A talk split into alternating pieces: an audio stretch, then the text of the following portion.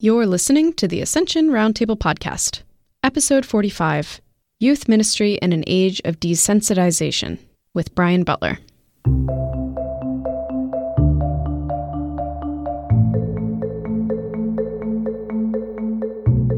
In today's episode, Brian Butler, a seasoned youth minister, speaker, and trainer, shares practical ways in which you can better minister to youth and young adults in a culture that has become desensitized to the reality of the person.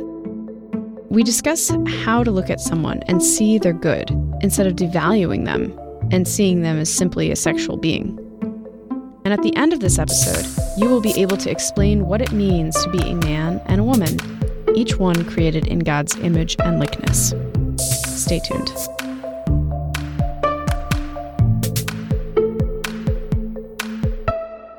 Hello, and welcome to the podcast. Today we're joined with Brian Butler, co founder of Dumb Ox Ministries and one of our many authors with Ascension Press. You may have heard his name from Theology of the Body for Teens, uh, middle school, and for our new Theology of the Body high school edition called You.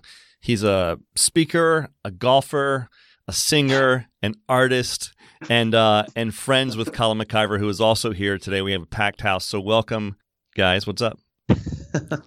That was awkward. Thank you, thank you for that uh, that very uh, inaccurate uh, articulation of who I am. I appreciate that, Alan.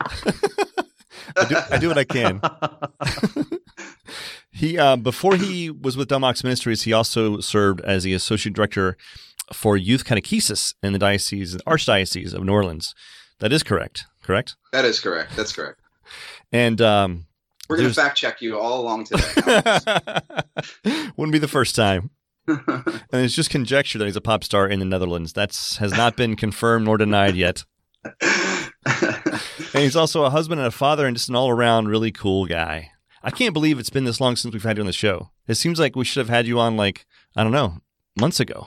It's weird. I'm gonna I'm gonna say that I that I I just for the record, yeah, I wish I was on earlier. I'll be honest, uh, but I'm happy that I'm here now. Uh, looking looking forward to to hanging out with you all and uh, and seeing where all this goes. Cool. Uh, so Brian has over 15 years of youth ministry experience. He's a popular um, speaker. He travels the country speaking to um, youth and training people in how to speak uh, to the youth. We also have Colin MacIver with us today, who, as you know, um, works with teens, is a theology director at a Catholic all girls school. And um, so we have both those guys on the line today, and we're going to try and figure out how to deal with this uh, cultural phenomenon we see going on. So, Colin, how you doing? Doing well. You, you set the bar at kind of kind of how we're going to figure out what to do with the cultural phenomenon. Today. Sorry, That's... sorry. Uh, we're going to solve everyone's problems and move towards world peace by the end of the podcast.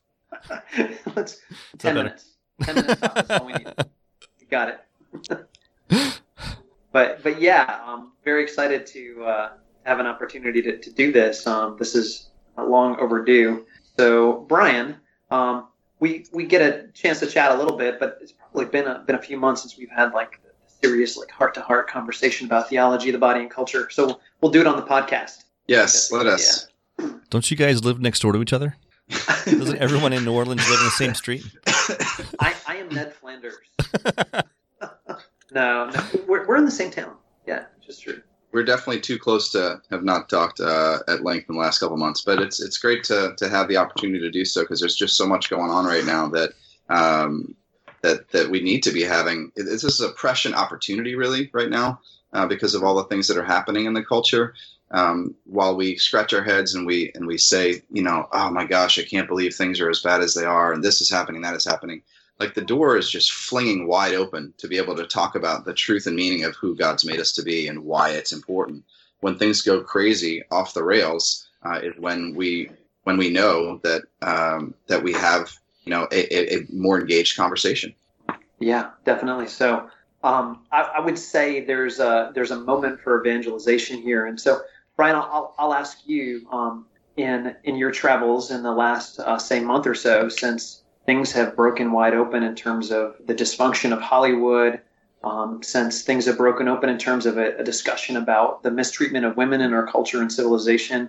Um, how do you see this moment of evangelization playing out? What are you what are you hearing, and what are your interactions telling you right now? Well, I think I think people's um, people are open to to listening and to maybe having some things be said that weren't said, um, you know, a few months ago, uh, because it's so front and center, uh, and it's and it's a bit different than than you know we know that we've had like a massive issue with pornography, uh, you know, over the last number of years, it's been getting bigger. But these things are placing front and center in real people's lives. You know, uh, the um, the the challenge of of living uh, authentically as men and women in right relationship. Um, and and so I think that you know whenever whenever women hurt, uh, men hurt too. We just don't always talk about it. And so I think that there's going to be a cycle that's going to move here, you know, over the next number of months or uh, however long this this goes on. That we're going to start to have conversations that dig a lot deeper uh, than than what we're just seeing in the in the really grossly exaggerated, horrible circumstances um, that that have come out sp- with specific Hollywood, you know, greats, which really aren't greats. Yeah, yeah. I mean, I, I guess I, have um, had a lot of moments in the last like couple of months where just I don't know, just moments of shock. You know, I had an opportunity to uh, to address a group of high school guys about three four weeks ago, and I decided to focus group a bunch of uh, a bunch of girls here on campus and beyond, just about what they think high school guys need to hear. And I inadvertently opened a can of worms that you know just just a lot of heartbreaking conversations. Mm-hmm. Um, so I'll I'll ask this. Um, what's what's the good news? Like just getting back to kind of the heart of it, Brian. What's the good news that we have to bring to this moment? Well, I think when people when people hurt, their their eyes and their ears are open to something new to ease that hurt, uh, and and to really recognize that there is a th- you have to recognize there is a threat in order to protect yourself from uh, that that next level of hurt. And this is one of the core things inside of the theology of the body when John Paul spoke about the, the, the dual dimensions of shame. One of the dimensions of shame is a positive dimension of shame, which actually recognizes that the individual has a value which must be protected. That's one of the effects of shame uh, in in the modern day world um, that we experience. And so, um, yeah, I think I spoke at, a, at an all girls high school yesterday. I did a student assembly in Mississippi, and um, their eyes were and ears were wide open.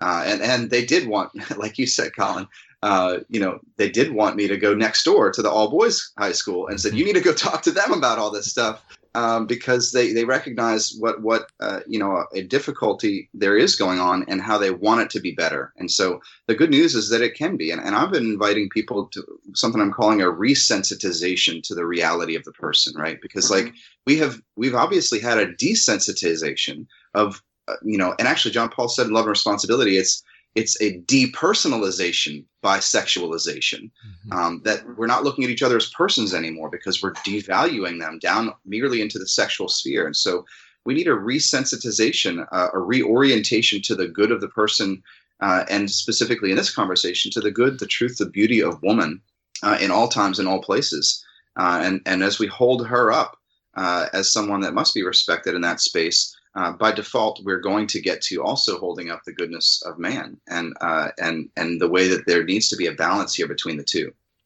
So, yeah, did you guys yeah, say? I, I, what did you guys say that um, there's been a, a recent uh, opportunity, if you will, f- for to to bring this message to people because of the things in the news with Harvey Weinstein and Kevin Spacey and the recent things that have come out? Have you been able to take advantage, if you will, of the recent news to start those conversations, or is it just would you think that's a reality? And if so, how do we how can we capitalize on that?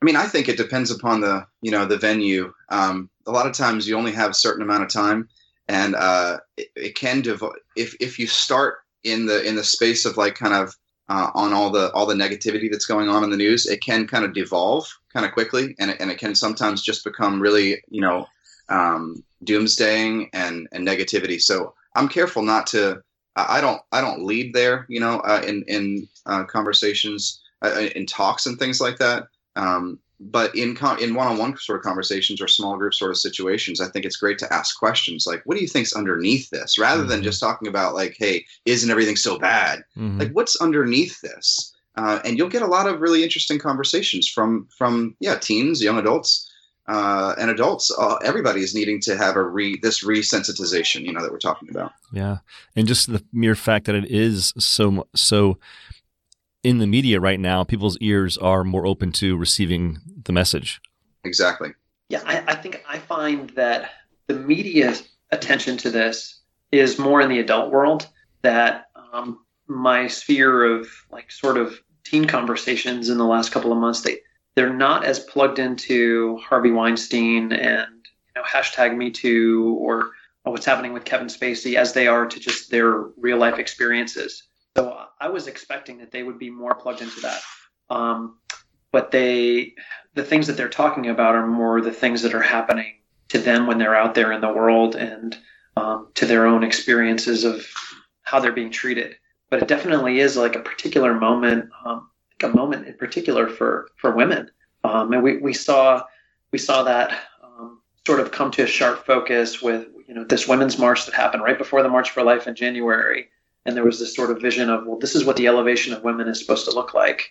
Um, and now we're the conversation is being had on a cultural level again. Um, and in the trenches of ministry, I think it's it's just really important that we have it we have it proactively um, with you know certainly with teens, um, but I think across the board with the with the family with the parents. Um, I think that this is an area where like the theology of the body is just it, it's exactly like the prescription that the culture needs. Yeah, it's and it's such you know John Paul talks about the fact that the the virtue of purity, you know, is more positive than it is negative. It's about what is the yes, uh, not about what you're not supposed to do. And so really that that's some of the limitations that where where we are if we just talk about like you know the fact that, you know well, people shouldn't do that. People shouldn't do that.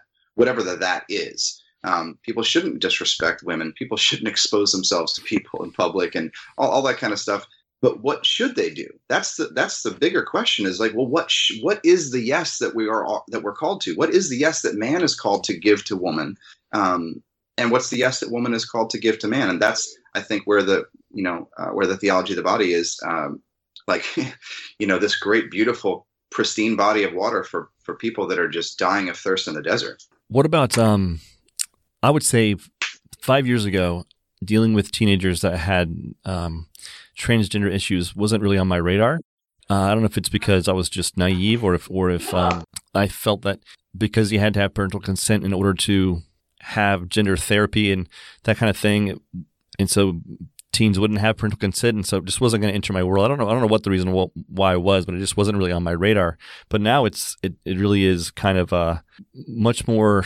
Man, I'm not sure what I'm looking for. It's just part of their culture now, and there are teens who are in high school and and dealing with that issue and are in gender therapy and receiving what we would consider, you know, terrible advice on how to live their life. Um, what do you got? What's your take on all that? What do you guys think about all that?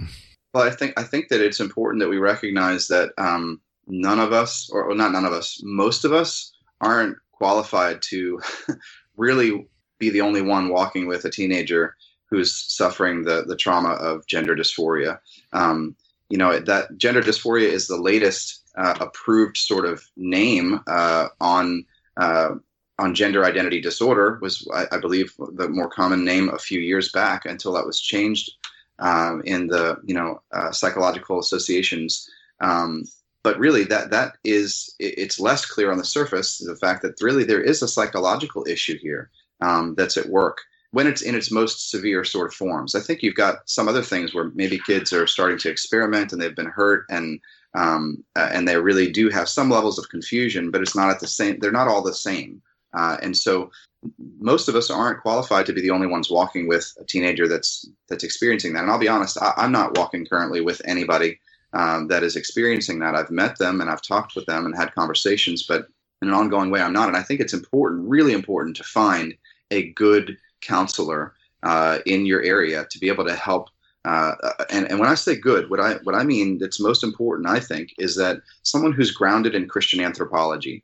Um, they don't even have to necessarily be Catholic, um, but to be really be grounded in a Christian anthropology of what it means to be man and what it means to be woman created in God's image and likeness. And that has to be the grounded, the, the foundation upon the conversations that are had, whether it's in the counseling office or it's in youth ministry settings or in school settings, uh, is we always have to come back to the foundational good of who God made us to be as male and female. Yeah, I think um, this issue is really kind of just dominated a lot of a lot of thought right now. Um, even you know here in, in the in our department at school, um, currently, you know, uh, I don't think any of us are walking with with anyone who's experiencing gender dysphoria. More, what we're experiencing is just the the challenge in how to how to talk about things in a way that doesn't immediately um, set up barricades and walls.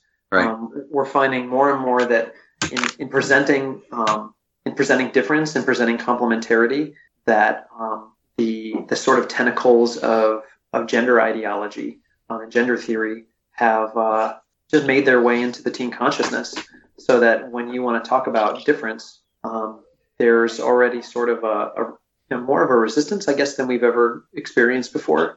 And so, uh, presenting clear and nuanced and integrated vision of sexuality is, um, I don't, I don't want to just say harder, but it's, it's, uh, you have to be more precise and more in tune. Um, and I, I probably sort of say this all the time, like, but, um, you know, there, there's a, a self-evident truth that is no longer self-evident. And so you find yourself like, well, how, how do I present a vision of like just the distinction of, of men and women? Um, yeah, and I think so, part of that I think is helping teenagers, you know, to recognize um, scientifically, uh, you know, there are there are things that are true that sometimes we have a difficulty recognizing. In general, mm-hmm. um, that just, just being able to set up a baseline of the fact that there are certain things that um, that are real, but that we sometimes have a, a, level of confusion of coming into the reality of of things that are real. I, I, use the example sometimes of the fact that like when I was when I was in high school, I had an experience playing football where I I was returning a punt and uh, I ended up getting hit so hard um, that I was I was really uh, not able to see straight, and the whole world outside of me looked like it was spinning, and I, I struggled, you know, to even make it back to my own sideline. Um, to sit down. And what what was the reality, you know, scientifically, is that if you get hit that hard with a blunt trauma, um, the little you know uh, follicles the follicles in your inner ear uh, little calcium crystals break off uh, and your equilibrium is completely off because of that and that's something internal that's that's really off. But what you feel can feel is that everything's spinning on the outside of you. And so what seems like an issue on the outside is really something that needs to be healed on the inside. And uh, and and i think that we have experienced as a culture so many different levels of trauma that all of us are experiencing some level of uh, difficulty of identifying ourselves as men and women. And John Paul II talks about this in a very quick little note in uh, in the Theology of the Body about how there's a constitutive difficulty, he says, in in this era of which we live, in historical man, like after the fall, a constitutive difficulty of identifying oneself with one's own body as a man or a woman. Um, and I think now where we are with the cultural uh, shifts that we've experienced with the generational uh, sort of issues that we have within families, with the the, the scorn, uh, you know, of, uh, of pornography that has has you know altered the, the, the way they see each other to such a degree. You have a, a lot of physical abuse. You have sexual abuse. Uh, you have um, verbal abuse. You've got all these different levels of trauma, and one a young person might have experienced a couple of different levels of that in their own life. Uh, and that might even be separate from a legitimate psychological condition that they might have regarding who understanding of who they are. I've heard Father Mike Schmitz before, actually in the U program, he uses this analogy of, the, of BIID, right? Body, uh, bodily integrity identity disorder.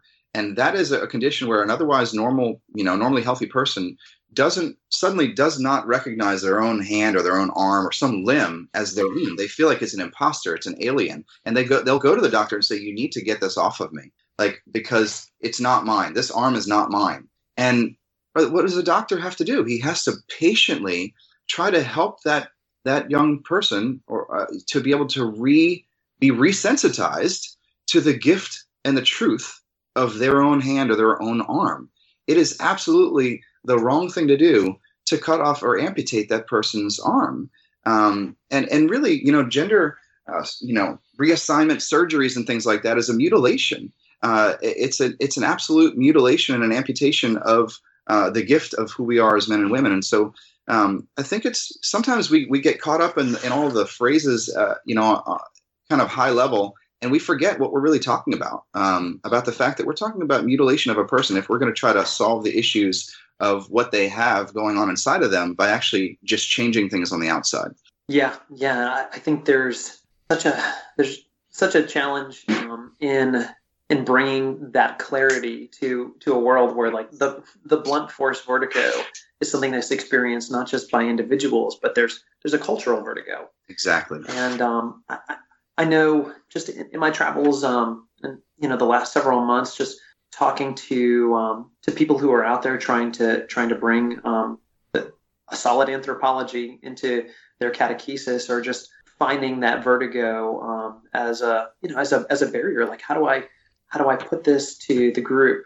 But um, i often say the the more important thing and it is important that we have a clear way to present to a group but the more important thing is um yeah is really walking with walking with each kid. Like every every teen out there um you know is is in sore need of uh, of accompaniment i think maybe that's where um, where in my mind the shift goes into well we, we need to we need to empower the home um, yeah. to be a place where where that clarity can can be restored so that you know whatever's happening like out there in the culture the the home becomes like a safe haven for discovering um, discovering identity and figuring out who we are and, and and you know healing the vertigo so to speak and and inside of that empowerment is empowering parents teachers educators youth ministers um, and even friends to affirm the goodness of the person um, rather than to affirm the um, affirming uh, you know a, a non-truth. Um, and and that's obviously it's dicey territory you know uh, to be able to affirm the goodness of the, of the person and not wholesale affirm all of their confusions affirm that we understand they are confused and that they are experiencing this deep hurt um, and and like you said colin accompaniment is is the place where it's at, you know, and, and, and Pope Francis, you know, calls that, um, you know, reverencing the sacred ground of the other. He says, talks about taking one's sandals off before the sacred ground of the other. Um, and, and that's, that's an approach. That's not just about a particular argument. That's not about a particular logic. That's about an approach with one's eyes, one's heart, one's body. Um, the way that I receive this other person is going to be remembered by them when they're 40 more than the logic that we use in a conversation, right? Like, um, and that's how it is in, in humanity. You, you, your, your favorite teacher from when you were young, right, Colin? Whoever that was, you probably aren't going to like talk about how they were brilliant in a particular subject. It's going to be the way that they care for you. Mm-hmm. Um, and that's really, I think, something that, that everybody can do, whether or not you're a counselor or not, whether you you have a PhD in anthropology or not, is to really make sure that we are receiving the gift of every person, uh, whatever level of you know uh, vertigo they might be experiencing sexual vertigo you know uh, inside of their own life um, especially those that are that are suffering from this deep this deep pain of, of gender dysphoria. So for people in the church that are working um, with teens or maybe even um, adults that have teens that are struggling with this or family members how do we convey the fact that we want that we're willing to walk with them other than just saying it outright?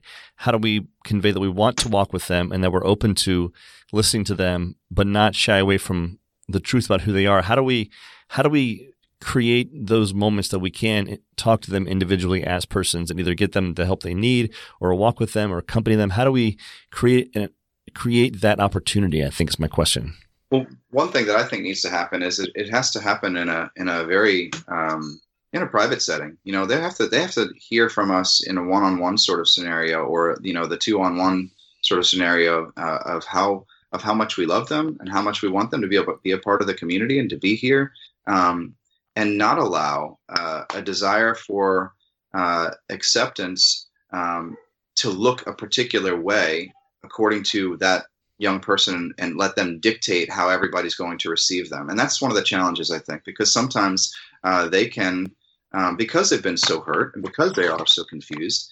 Uh, the, the way that they feel maybe that they to handle it is to go ahead and dictate how everyone should receive them. And and you know they're they have examples of that in the culture right now. People saying no this is how you will receive me. Um, and and that's not really fair to everyone in the room. And so i think for youth ministers and teachers and things like that they have to be willing to have the conversations in private uh, and then trust that um, you know, the, in those private conversations saying, you're welcome here. I'm so happy that you're here. Um, uh, you know, and uh, grateful that you're here, a- asking the conver- you know, the questions and walking with them, uh, trying to get them help uh, and really be able to walk them into those uh, counselors' offices. If they're not willing to receive that, and if they're going to try to force everyone into a scenario that is not that's not healthy, um, then I think there's there's further conversations with the family, you know, that need to happen um, because it is really important that we preserve the space um, of in which we're having these these conversations. The classroom can't just be all about one person. The youth group can't just be all about one person. As important as that one person is. Yeah, I would I would say um, to to affirm that just as like a really simple practice. Um, if there's ever an issue that needs to move on to a counselor or um, even you know heaven forbid there's you know some sort of like abuse that needs to be reported. Um, as a practice it's always to go with the young person who's who's had the experience to go with them to the counselor. Or if a conversation Absolutely. needs to be had with parents to offer like I'll, I'll come with you if it's really hard to say this to your parents. Or I'll, I'll if you want to say this to your parents I'll, I'll sit there with you and, and and be with you when that happens. And that's you know that's not rocket science but um, it's one of those things that we have to be intentional about doing. Um, so th- that on the accompaniment thing. I also um, would say that you know from from a pretty early time, um, I always try to consider that if I'm talking to a group, there are members of that group that experience you know that experience uh, every every uh, every kind of um, relevant issue that you can think of. Like there there's somebody in the crowd who um, like we'll say chastity issues. There's somebody in the crowd who's currently currently is in a, you know, relationship and they're you know sleeping with their boyfriend, sleeping with their girlfriend. There's somebody in the crowd who's addicted to pornography. There's somebody in the crowd who's um, experiencing gender dysphoria. There's somebody who's um, who's same-sex attracted. There's somebody out there in the crowd. You know, we could go on the on the list so that when we're presenting about issues, um, we're, we're considering that that the people who need to hear it the most are, are right there in front of you.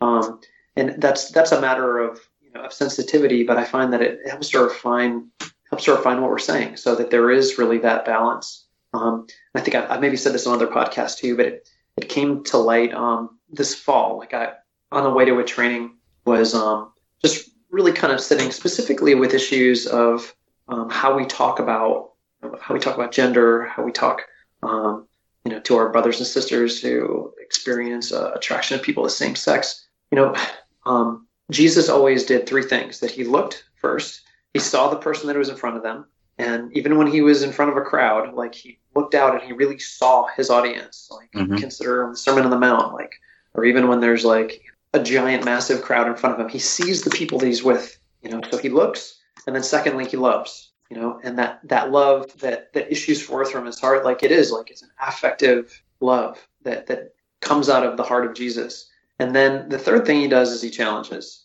You know that that from from really seeing the people in front of him, from really loving them, he has the ability to issue a challenge that's um, that's often well received. You know? So whether we're talking about the woman caught in adultery, or we're talking about the woman at the well, or even in um, in like the microcosm of like the call of Matthew the tax collector, is just like sitting there. You know, Jesus can do these things in like two seconds flat. Sometimes um, it may take us a lot longer, but it's see see who's in front of you and love them and challenge them. Um, I don't know that that seems to be uh, you know Jesus' consistent and clear approach in the gospel. Um, it's so, a it's a great approach. It's a great approach, and it's important, I think, too, to remember that uh, we might we might possibly do those things to a T, and uh, and and we might see some good traction. We might see some good response, and it's also possible we did it all right, and things still explode in our face and there's still a great misunderstanding. And I, I, think it's important to remember that Jesus himself, the master teacher, um, was very misunderstood.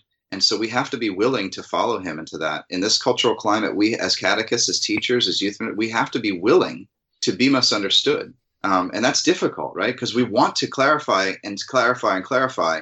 Um, but sometimes people are going to walk out and and sometimes they're going to misunderstand us and they might even tell everybody else that we're saying something different than what we're saying and that's nothing new in the gospel it's nothing new in the church and we have to be able to to suffer that uh, um, in in the climate that we're in uh, and know that if we pray and entrust it all to the lord that he's going to bring good out of that in the end I thought it was going to be just like fun and easy all the time. So yeah, I'm really, I'm really disappointed to hear that. that yeah, it's so important yeah, that, to keep in mind. And Colin, you have a story that, that I know you share occasionally about um, teens actually walking out of a class and um, Mm-hmm. And so, you know, I think we absolutely have got to be sensitive to who's in the audience and maybe even say there may be some of you out there right now that are struggling with this. And I would love to, to talk with you about it after, you know, whatever presentation you're, you're giving, but we can't shy away from the truth and, and, um, protecting that environment and, and letting them know that, that, uh, we're going to love them and we're going to tell them the truth, even if we think it's something they don't want to hear.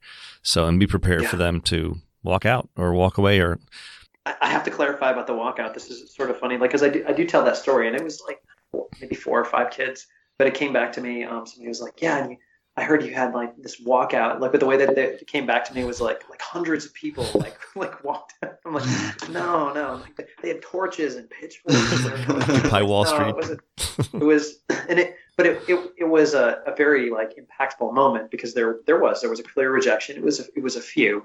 I don't want to like over overstate it but um, but yeah, it was like a big gut check moment that sometimes, uh, well, sometimes they, they, they may come for you with pitchforks and those sorts of things. I luckily haven't experienced that yet, but yeah. Um, but yeah, that rejection is possible. I was gonna switch gears a little bit, unless you have something to uh, add about this particular topic before we go. Brian. I, I, I, think just to bring hope, you know, to to people that that it's not impossible. Uh, it's not impossible to to follow the Lord into the difficult place of being a missionary in this time. You know, the, the, go back to the you know the times when missionaries were going out to these hostile regions right it's funny that you're bringing up pitchforks colin because like um, it, you know it, it's taken different forms throughout the ages right whether it was swords or spears or you know uh, and you read but this is what the lives of the saints is, are you know is mm-hmm. to bring bring the gospel into hostile territory. And sometimes our own classrooms or our own youth groups or our own sort of communities might feel that way. And some of that might be our own fears amplified inside of us you know the the the, the enemy playing on our own you know weaknesses and things like that. Um, but some of it's really real.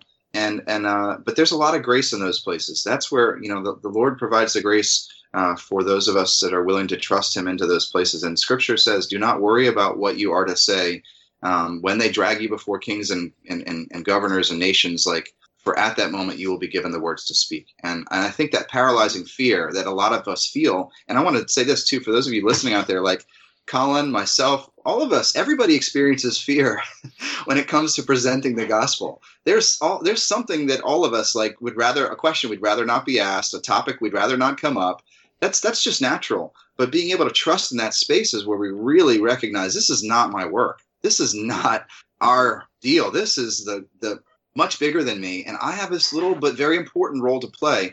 And I want to trust you, Holy Spirit, that if you're leading me here, I want to go ahead and, and entrust it with you and do the very best I can, but make sure that I'm praying on the front side, the middle, and on the back side, and, and know that that's going to be enough um, in order for it to be what it should be in this moment. You know, if I, I was a little quiet earlier, um, actually, Amy and I were having a, a, talk just just this morning about about this issue, and um, I I'm definitely in in a time of like a lot of interior reflection. Like like I, I look out at the at the culture, at the world, like the you know I talk. Um, I don't know if you listen to the podcast, you probably like you play like a little game, like take a sip of sip of coffee. Every time you hear me say ideological colonization, you drink a lot of you drink a lot of coffee. Um, but it's because like I, I do experience like sort of uh, like the weight of that like hits me. Mm-hmm. Like, man, like things have changed so quickly, so fast, and um, how do we, you know, how do how do we put a message out there that'll really like resound that people will be able to hear? And um, yeah, I mean, it, it there's there's definitely um, definitely uh, uh this this is a time, and as a, I'll I remind maybe some of you out there have been to some trainings where you just like heard me sort of say like you know you were born for times such as this. If you're in ministry um, it's not like you know jesus is like surprised like oh shoot like who do i have in there like who's in that class? Like who's the DRE over there? Oh man i meant to put meant to put someone else in. Like god knows like who will be doing ministry at this particular juncture in history at whatever particular parish or school or diocesan office that you're in and and he'll equip you you know? Um, and uh, I, I guess that that's that's the encouragement that even if in the in the moment we don't have like all of the exact clear answers um, it's where god invites us like into like the deeper reflection and like onto our knees and to really open our eyes and ears to the way that he's communicating to us so that we can communicate to this generation so yeah, and he can use anything. Yeah. You know, he can use well, we look out there in the culture and see um, the doom and gloom of the scandals that are happening and think, oh man, look how bad it is. But you know, God can use that to open somebody's eyes to say, um, here's this industry that was spitting a certain message towards me, and now look at what's happening behind the scenes of that industry, and to kind of uncover some of those lies and things. So it, even though it looks doom and gloom, the Lord can use that to, to open people's yeah. eyes and ears and to hear a, a positive message. So judging a tree by its fruit, right? Yep. Some, some smart guy said that once. Who was that? Like, uh, it's in a book somewhere. book somewhere.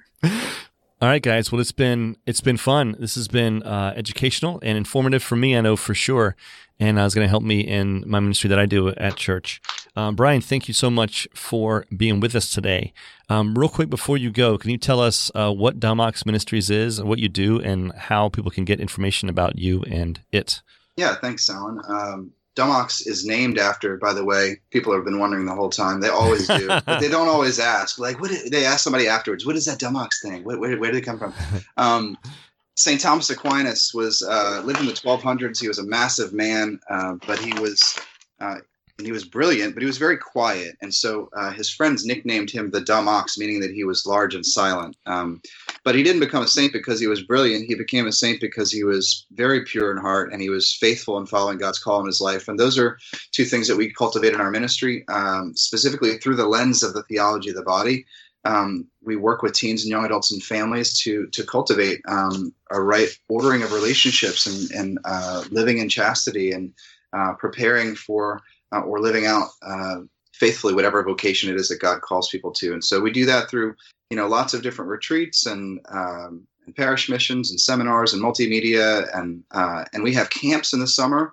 Uh, if any of you are listening that have teenagers uh, or young adults in your sphere uh, that you would want to come hang out with a great group of people, a community of people that actually dig in for you know for a, a week, a better part of a week into the themes uh, that we're talking about of, of theology of the body and the church's teaching there. And we, we don't shy away from the, uh, the hard questions, but we have enough time to really be able to lay a foundation upon which to have the conversation, which is what you don't often have in, in mm-hmm. um, you know, a classroom setting where you're, you know, you only have an hour or whatever. So this is an extended sort of thing. And I would encourage anybody to get on dumboxministries.com and look up Echo.